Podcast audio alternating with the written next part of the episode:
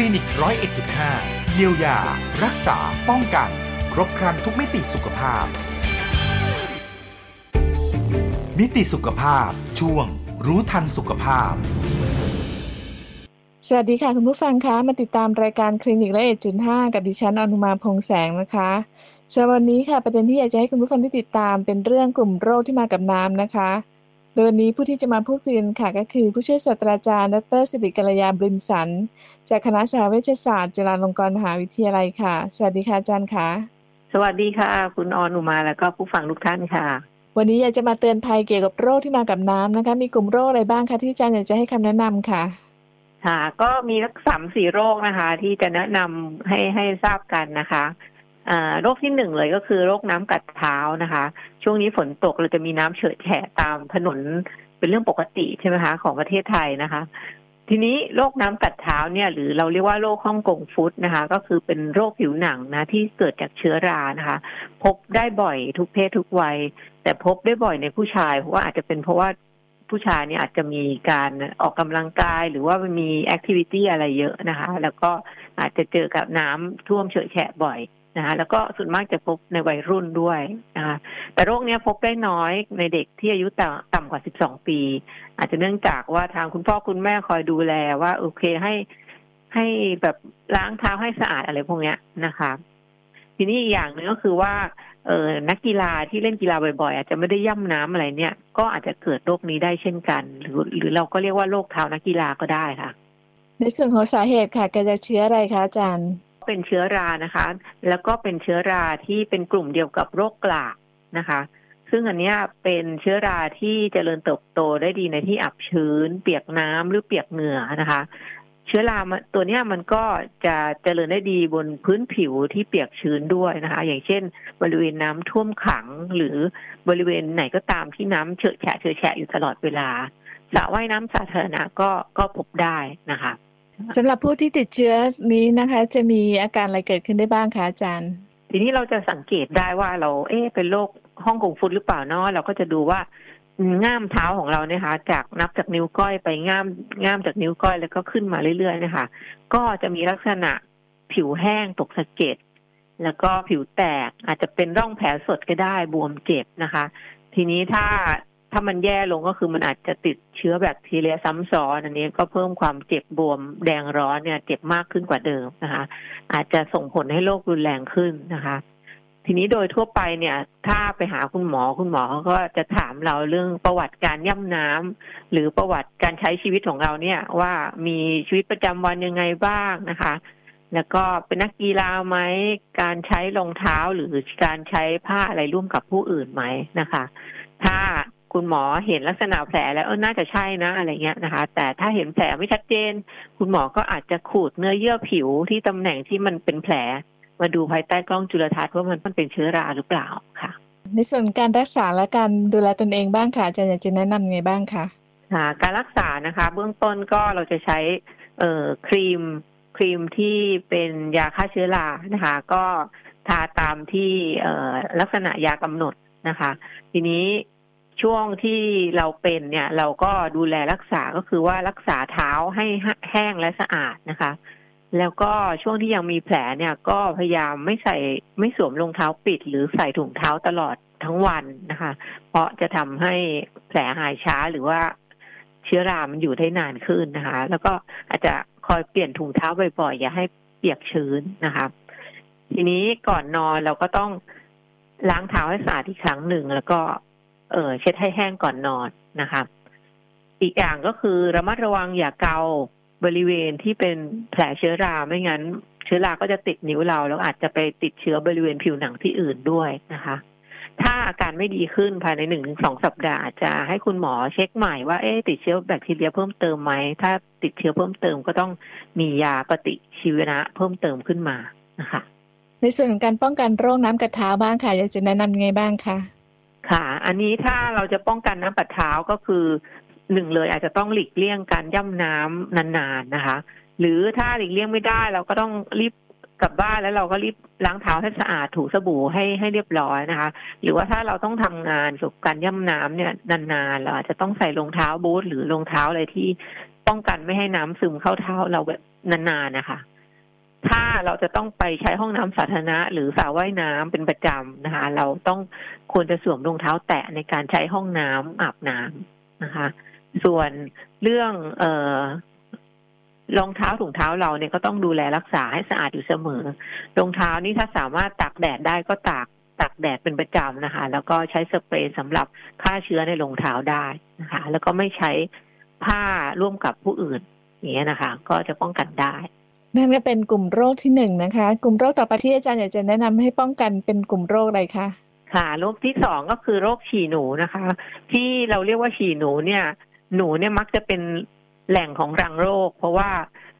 ตัวแบคทีเรียเนี่ยค่ะตัวนี้ที่ติดเชื้อเราได้เนี่ย มันออกมาจากฉี่ของหนูนะคะ แต่จริงๆอาจจะไม่ใช่เฉพาะหนู มันอาจจะมีสัตว์หลายชนิดที่สามารถติดเชื้อตัวนี้ได้อย่างเช่นพวกสุนัข โคกระบืออะไรพวกนี้ค่ะ สัตว์ในฟาร์มหรือปศุสัตว์เนี่ยก็ได้นะคะ แต่บังเอิญว่าหนูเนี่ยมันมันอยู่ไปทั่วนะคะ เราคอนโทรลบริเวณแหล่งที่อยู่มันไม่ได้ มันก็เลยฉี่ไปทั่วตามพื้นนะคะทีนี้สาเหตุที่บอกว่าจากหนูเนี่ยจริง ๆ ก็ก็ไม่เชิงจากหนู แต่ว่ามันเป็นจากแบคทีเรียที่มันสามารถไปอาศัยอยู่ในหนูได้นะคะ ก็แบคทีเรียตัวเนี้ยมันอาศัยอยู่ในท่อหลอดไตของสัตว์ได้หลายชนิดโดยเฉพาะหนูนะคะ เพราะฉะนั้น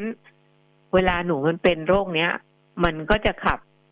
ตัวแบคทีเรียเนี้ยออกมาทางปัสสาวะ ถ้าเราไปเดินย่ำน้ำที่มีเชื้อตัวนี้ หรือเจอปัสสาวะหนูอะไรพวกเนี้ย มันก็อาจจะเข้าที่ผิวหนังเราได้นะคะ เวลาติดเชื้อนี้จะมีอาการอะไรออกมาให้เห็นได้บ้างคะอาจารย์ เชื้อตัวเนี้ยเออ คนไข้ส่วนใหญ่อาจจะอาการไม่รุนแรงมากนักนะคะ แต่ก็มีรุนแรงประมาณห้าถึงสิบเปอร์เซ็นตนะคะ มันจะมีอาการในช่วงที่ระยะมีเชื้อในเลือดนะคะ ก็อาการของผู้ป่วยก็จะคล้ายกับไข้หวัดใหญ่ มีหนาวสัน่นปวดศีรษะคลื่นไส้นะคะ อาเจียนปวดกล้ามเนื้อนะคะเอ่อลักษณะเฉพาะของเอ่อการปวดกล้ามเนื้อเนี่ยเขาจะปวดบริเวณน่องบริเวณหลังแล้วก็หน้าท้องนะคะ ผู้ป่วยอาจจะมีอาการปวดศีรษะมาก โดยเฉพาะด้านหน้าเลยแล้วก็หลังเบ้าตานะคะ อาการอื่นๆก็อาจจะพบได้บ้างอย่างเช่นไอเจ็บคออะไรพวกเนี้ยนะคะ ระยะถัดมานะคะ ผู้ป่วยอาจจะมีเชื้อในปัสสาวะ คล้ายๆ กับหนูที่มีเชื้ออยู่ในไตของของหนูนั่นเองนะคะ ช่วงเนี้ยเอ่อทางผู้ป่วยเนี่ยสร้างภูมิคุ้มกันขึ้นมาแล้วนะคะ อาจจะอาการไม่ค่อยรุนแรงมากเหมือนเหมือนเหมือนอาการกลุ่มแรกนะคะ ทีนี้บางคนอาจจะมีภาวะเยื่อหุ้มสมองอักเสบร่วมด้วยนะคะ แต่หลังจากอาการเนี้ยก็ก็น่าจะดีขึ้นแล้วนะคะ แต่ถ้าเป็นผู้ป่วยที่ไปเป็นอาการที่รุนแรงเลยเนี่ย เราก็จะเรียกว่าเขามีอาการดีซ่านเกิดขึ้นมานะคะ อาการดีซ่านเนี่ยก็อาจจะเกิดจากตอนเอผู้ป่วยเนี่ยมีภาวะตับอักเสบนะคะ ตับอักเสบหรือตับวายไตวายเฉียบพลันได้ อาการทั้งปอดเขาก็จะมีเช่นไอ มีเสมหะปน หรือระบบการแข็งตัวของเลือดของผู้ป่วยเนี่ยผิดปกตินะคะ อย่างเช่นมีเลือดกำเดาออก มีจ้ำเลือดเลยตามผิวหนังนะคะ แล้วก็อาจจะมีอาการกล้ามเนื้อสลายตัวเม็ดเลือดแดงแตกอะไรพวกเนี้ยนะคะ ในส่วนการติดต่อโรคค่ะ ติดต่อได้ทางไหนบ้างคะอาจารย์ ค่ะ โรคนี้นะคะ ติดต่อก็ส่วนใหญ่ก็คือการสัมผัสกับเชื้อโรค อย่างเช่น ปัสสาวะของสัตว์ หรือเลือดหรือเนื้อเยื่อของสัตว์ แล้วพอดีตัวแบคทีเรียเนี่ยมันชัยเข้าบริเวณที่เรามีมีแผลนะคะหรืออาจจะเกิดจากการกินอาหารหรือน้ำที่ปนเปื้อนเชื้อนะคะ บางทีก็อาจจะเป็นแบบละอองของปัสสาวะเนี่ยเราหายใจเข้าไปนะคะแล้วมันก็อาจจะมีสามารถผ่านเยื่อบุต่างๆ เช่นตาและปากได้นะคะเมื่อกี้อย่างที่บอกถ้าเราเดินลุยน้ำเนี่ยบางทีเชื้อโรคจะแทรกเข้าตามผิวหนังเราที่มี รอยแผลรอยขีดข่วนได้นะคะ เพราะฉะนั้นก็ต้องหลีกเลี่ยงการย่ำน้ำหรือบริเวณที่มีน้ำขังนานๆอะไรพวกเนี้ยในส่วนของแนวทางการป้องกันค่ะอาจารย์อยากจะสรุปแนวทางการป้องกันในส่วนของโรคฉี่หนูไว้ยังไงบ้างคะค่ะ อันนี้การป้องกันก็คือว่าเวลาถ้าเรามีอยู่บริเวณที่ คาดว่าน่าจะมีหนูอะไรเยอะๆเนี่ยค่ะเราก็ต้องเหมือนกับว่ารักษาบริเวณนั้นให้ให้สะอาดนะคะ พยายามหลีกเลี่ยงแบบทิ้งเศษอาหาร หรืออะไรพวกนี้อย่างเช่นตามตลาดสดเนี้ยมันอาจจะเป็นไปได้ที่มีหนูเยอะนะคะ แล้วก็มีการกำจัดหนูนะคะ ถ้าเราต้องทำงานบริเวณนั้น เราก็ควรสวมรองเท้าบูทถุงมือถุงเท้าอะไรให้เรียบร้อย อย่างน้อยก็อย่าพยายามสัมผัสกับน้ำสกปรก หรือน้ำที่ขังขังอยู่บนพื้นถนนเวลานานๆนะคะ หรือถ้าหลีกเลี่ยงไม่ได้เราต้องทำงานทางปัสสุสัตว์เราก็อาจจะต้องเออไม่สัมผัสกับปัสสาวะของสัตว์โดยตรง หรือใส่ถุงมืออะไรให้เรียบร้อยนะคะ แล้วก็อาหารที่เรากินก็ควรจะมีภาชนะปกปิดให้เรียบร้อยมิดชิดนะคะ ถ้าเราต้อง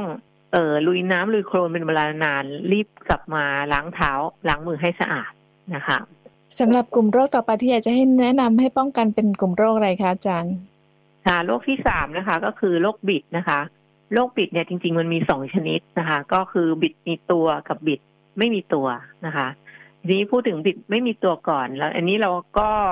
ก็คือเป็นโรคบิดที่เกิดจากเชื้อแบคทีเรียทั่วไป อันนี้ก็บางทีหายเองได้ อาจจะไม่ต้องหาคุณหมอเลยนะคะ แต่โรคบิดมีตัวเนี่ยมันเกิดจากเชื้ออะมีบา อันนี้จะมีความรุนแรงมากกว่า เพราะว่าเราจะมีอาการท้องเสียแล้วก็มีถ่ายเป็นมูกเลือดด้วย อันนี้ก็ควรจะได้รับการรักษา มันก็จะหายเร็วขึ้นนะคะในประเทศไทยนี้ก็มีรายงานผู้ป่วยบิดอยู่ในหลาย ๆ พื้นที่นะคะ อาการของโรคที่เห็นได้ชัดจะมีอาการอะไรบ้างคะอาจารย์ อาการของโรคนะคะ จริง ๆ ก็เราก็จะมีอุจจาระเป็นน้ำนะคะ ก็หรือหรือที่เราเรียกกันทั่วไปว่าท้องเสีย ถ้าถ่ายเสียมากกว่าสามครั้งเนี่ย ก็เข้าข่ายอาการท้องเสียแล้ว ทีนี้ถ้าเป็นบิดมีตัวหรือติดจากอะมีบานะคะ เราก็จะสังเกตว่าอุจจาระเราเนี่ยมันถ่ายเป็นน้ำด้วยแล้วก็มีมูกเลือดปนนะคะ ผู้ป่วยก็อาจจะมีไข้ขึ้นสูงนะคะ เพราะว่าลำไส้เนี่ยถูกทำลายโดยเชื้ออะมีบานะคะ แล้วก็ปวดหน่วงหน่วงที่ทวารหนักมีคลื่นไส้อาเจียนร่วมด้วยนะคะสำหรับการติดต่อของโรคที่ต้องระมัดระวังกันจะเป็นลักษณะยังไงคะอาจารย์ ถ้าเป็นโรคปิดมีตัวนะคะ ผู้ป่วยเนี่ยเขาติดต่อโดยจากอุจจาระของผู้ป่วยคนอื่น ที่แบบว่าอุจจาระออกมาแล้วก็มีเชื้อบิดออกมานะคะทีนี้อาจจะสุขอนามัยอะไรไม่ค่อยดีเท่าไหร่ ก็บังเอิญไปไปเขาเรียกอะไรนะไปไปทานที่มันอาหารที่มันมีเชื้อบิดของของผู้ป่วยอีกคนหนึ่งมานะคะทำให้เชื้อบิดเนี่ยมันเข้าไปในลำไส้ของผู้ป่วย เสร็จแล้ว เชื้อบิดที่เข้าไปในลำไส้เนี่ยตอนแรกมันคือระยะซีสนะคะ เสร็จแล้วซีสมันก็เปลี่ยนเป็นระยะอะมีบา หรือเรียกว่าโทโพซอยนั่นเองนะตัวโทโพซอยเนี่ยทำให้ผู้ป่วยเนี่ย มีอาการถ่ายเป็นมูกเลือด เพราะว่ามันไปทำลายลำไส้ของผู้ป่วยนั่นเองนะคะ ทีนี้สักพักหนึ่งตัวโทซอยในผู้ป่วยเนี่ย มันก็จะเปลี่ยนเป็นซิสอีก พอเปลี่ยนเป็นซิสเนี่ย ผู้ป่วยคนเนี้ย ก็อุจจาระออกมา ถ้าอยู่ในสุขเอ่อสภาพแวดล้อมที่ไม่ค่อยดี ถ่ายออกมาแล้ว เอ่อตัวซิสของบิดเนี่ยสามารถล่วไหลไปตามพื้นที่สาธารณะ หรือแหล่งน้ำสาธารณะได้เนี่ย มันก็อาจจะกระจายเชื้อไปสู่ผู้อื่นได้ด้วยนะคะ อันนี้ก็ต้องระมัดระวังเรื่องสุขสุขอนามัยด้วยค่ะ ค่ะ เพราะฉะนั้นแนวทางการป้องกันนะคะ เกี่ยวกับเรื่องของโรคบิดนี่อาจารย์อยากจะให้ระมัดระวังกันยังไงบ้างคะค่ะโรคบิดก็คือหนึ่ง เราควรจะรักษาสุขอนามัยของเราเราเองด้วยนะคะ แล้วก็ล้างมือให้สะอาด ทานอาหารให้สุกนะคะดื่มน้ำก็ดื่มน้ำสะอาดระมัดระวังนะคะ ทีนี้ถ้าเราจะต้องเดินทางไปยังพื้นที่ที่สุขอนามัยไม่ดีเราก็ต้องระมัดระวังตัวด้วยเหมือนกัน หรือมีมีผู้ป่วยหรือใครเดินทางมาจากบริเวณสุขอนามัยที่ไม่ดี เราก็อาจจะต้องแนะนำเขา นะคะเราก็ต้องสังเกตด้วยว่าเขามีอาการอะไรพวกนี้ไหม เราจะได้แนะนำเขาให้ถูกต้องแล้วก็ไม่กระจายเชื้อไปสู่ผู้อื่น มาถึงอีกกลุ่มโรคหนึ่งค่ะ ที่มักจะเป็นกันบ่อยนะคะ ในช่วงหน้าฝนก็คือโรคตาแดงค่ะ โรคตาแดงเกิดจากเชื้ออะไรคะอาจารย์ค่ะ ตาแดงนี่ก็เราก็แบ่งเป็นได้สามอย่างนะคะ อาจจะเกิดจากเชื้อไวรัสนะคะ อันนี้ก็เป็นเรียกว่าอะดีโนไวรัสพวกนี้ทำให้ตาแดงนะคะ ซึ่งบางทีก็อาการไม่ค่อยเยอะแต่อาการรุนแรงก็มีนะคะ เออชนิดที่สองโรคตาแดงจากเชื้อแบคทีเรียนะคะ ชนิดที่สามตาแดงจากภูมิแพ้นะคะ จากภูมิแพ้เนี่ยเราก็อาจจะเกิดจากสภาพแวดล้อมนั่นเอง อย่างเช่นแพ้เกสรดอกไม้ฝุ่น หรือยาควันบุหรี่อะไรเป็นต้นนะคะ แต่ตาแดงจากภูมิแพ้เนี่ยมันมักจะเป็นเป็นไหนหาย หรือมีอาการอื่นร่วมด้วย อย่างเช่น แพ้ภูมิแพ้แล้วมีน้ำมูกไหลอะไรนะคะ แล้วก็ผื่นแพ้ที่ผิวหนังอะไรพวกนี้นะคะ ทีนี้โรคตาแดงเนี่ยก็สามารถพบได้ในทุกเพศทุกวัยนะคะอย่างเช่น เด็กเล็กเด็กวัยเรียน เด็กเล็กเด็กวัยเรียนพวกนี้วัยรุ่นอะไรพวกนี้ค่ะ ก็อาจจะเกิดจากไวรัสเป็นส่วนใหญ่นะคะนี้พออาจจะคุณออนวาจะเคยได้ยินว่าพอเด็กเป็นตาแดงคนหนึ่งเป็นกับทั้งห้องนะคะมันติดต่อง่ายนะแล้วก็ระบาดในช่วงฤดูฝนด้วยนะคะโรคตาแดงนี่ติดต่อกันทางไหนคะทำไมถึงติดต่อกันได้ง่ายคะอาจารย์ อ๋อ ก็คือว่าเด็กๆ เนี่ยค่ะบางทีโรคตาแดงเขาขยี้ตาใช่ไหมคะ แล้วก็ไม่ได้ล้างมงล้างมืออะไร ก็ไปเล่นกับเพื่อนต่อ เพื่อนก็อาจจะจับไอ้ตรงน้ำตาของผู้ป่วยนะคะแล้วก็มาขยี้ตาตัวเองอะไรเนี่ยค่ะ มันก็ติดง่าย หรือเด็กๆบางทีใช้สิ่งของร่วมกันใช้ผ้าอะไรเนี่ยเช็ดหน้าเช็ดตาร่วมกัน บางทีอาจจะไม่ได้เกิดจากติดกันโดยตรง แต่ว่าบางทีเกิดจากพวกแมลงหวีหรือแมลงวันบางทีเราไปในสถานที่ที่มีแมลงวัน แมลงหวีเยอะๆนะคะบางทีมันก็ตอมติดเชื้อไวรัสแล้วก็ตอมเข้าตาเรานะคะ แล้วก็อีกอย่างหนึ่งคือเด็ก ๆ อาจจะไม่ได้ดูแลรักษาความสะอาดโดยเฉพาะล้างมืออาจจะไม่ได้ล้างบ่อยนักนะคะ แล้วก็ไปจับหน้าจับตาอะไรพวกเนี้ยได้นะคะ แต่ว่าโรคตาแดงนี่ไม่ติดต่อกันทางการรับประทานอาหารร่วมกันนะคะ นะคะ อันนี้ต้องติดต่อโดยตรงจากมือสู่ตาหรือไวรัสมันเข้าตาโดยตรงค่ะแนวทางการรักษาบ้างค่ะ การรักษาโรคตาแดงรักษาด้วยวิธีไหนได้บ้างคะถ้าโรคตาแดงที่เกิดจากเชื้อไวรัสเนี่ยมันก็ไม่มียารักษานะคะ ก็ต้องให้ผู้ป่วยสร้างภูมิคุ้มกันเอง แล้วก็หายหายตามระยะเวลาของของผู้ป่วยที่สร้างภูมิคุ้มกันได้นะคะ โดยเฉพาะอย่างยิ่งผู้ป่วยเนี่ยควรจะต้องรักษาสุขภาพแล้วก็พักผ่อน พักสายตาในช่วงนี้นะคะ คนที่เคยทำงานดึก ๆ ก็ควรจะนอนให้เร็วขึ้น จะได้พักผ่อนสายตานะคะ แต่ก็ไม่ได้จำเป็นจะต้องเอาผ้ามาปิดตาตลอดนะคะ ยกเว้นแต่ว่ามีอาการแทรกซ้อนอื่น ๆนะคะ แล้วก็แนะนำให้ใส่แว่นตาป้องกันแดด เพื่อที่จะไม่ให้แสงจ้าเกินไปให้ตาได้พักนะคะ อีกอย่างหนึ่งผู้ป่วยเนี่ย ไม่ควรจะเราเราอาจจะรู้สึกว่าเออเราก็ไม่ได้เป็นอะไรเยอะเนาะไม่มีอาการป่วยอะไรมากมาย แต่ก็ไม่ควรไป ลงน้ำเล่นน้ำสาธารณะสระว่ายน้ำสาธารณะ เพราะว่าเชื้อไวรัสเนี่ยอาจจะกระจายอยู่ในน้ำได้นะคะ แล้วก็ไปติดคนอื่นต่อไปแนวทางการป้องกันโรคตาแดงบ้างค่ะอยากจะแนะนำยังไงบ้างคะค่ะ อันนี้มันก็ป้องกันได้โดยที่เราเนี่ยหมั่นล้างมือบ่อย ๆ นะคะ ใช้น้ำให้สบู่ แล้วก็สบู่ให้ถูล้างให้สะอาดโดยตลอดเกือบเกือบตลอดเวลาในช่วงหน้าฝนเนี่ยควรจะรักษาความสะอาดในส่วนนี้นะคะ แล้วก็พวกเสื้อผ้าผ้าเช็ดตัวผ้าปูที่นอนเนี่ย ก็ควรให้สะอาดอยู่เสมอ แล้วก็ไม่ไม่ใช้ร่วมกับผู้อื่นนะคะ แล้วก็เออถ้ามีฝุ่นละอองน้ำสกปรกเข้าตาให้รีบล้างทันทีนะคะหรือแมลงวันหรือแมลงอะไรตอมตาเนี่ย ก็รีบล้างทันที แล้วก็หลีกเลี่ยงการใช้มือขยี้ตาด้วยค่ะ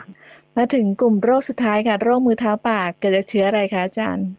อันนี้มือเท้าปากเนี่ยก็เป็นเชื้อไวรัสเหมือนกันนะคะ ก็พบในเด็กส่วนใหญ่ก็อายุต่ำกว่าสิบปี